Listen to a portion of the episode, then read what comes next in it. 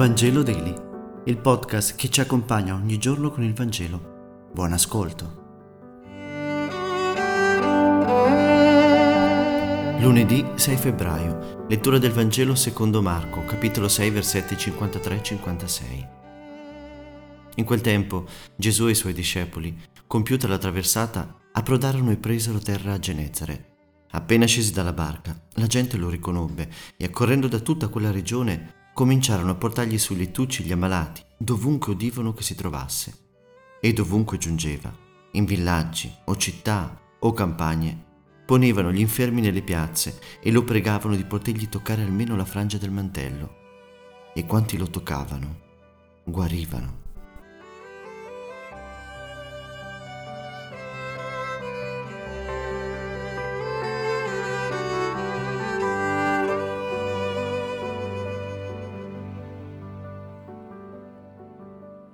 Il Vangelo dice che appena scesero dalla barca la gente lo riconobbe.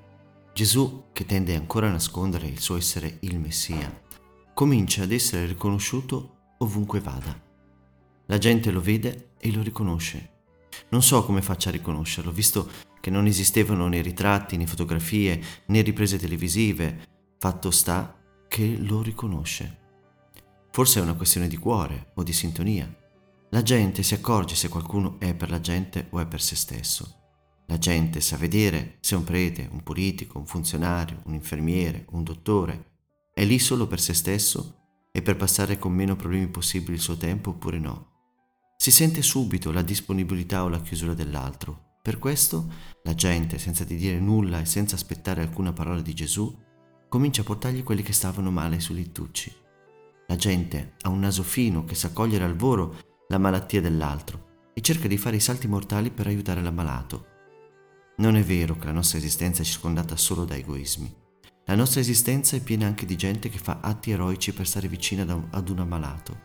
Rinuncia al riposo, alle notti, all'intimità familiare, mette a disposizione le proprie cose, corre. La folla fa ressa attorno a Gesù per poterlo vedere, ascoltare, per guarire. Alcuni lo scambiano per un santone, guaritore, uno dei molti che calcano le strade degli esseri umani, ma a lui va bene anche così. Richiama le persone all'essenziale, non spettacolarizza, ma fa della guarigione il segno della venuta del regno in mezzo a noi. Continua a passare il Signore e ci sfiora con il suo mantello, ci guarisce nel profondo, ci rende uomini e donne nuovi. E anche noi possiamo diventare mantello del Signore che sfiora gli ammalati e gli scoraggiati con le nostre parole, con la nostra pazienza, col nostro bene. Non ci è dato di incontrare il Signore Gesù se non attraverso dei segni, sempre eloquenti, spesso intensi, e anche noi siamo chiamati a diventare sacramento dell'attenzione di Dio oggi.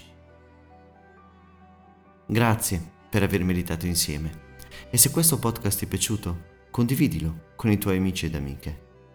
A domani.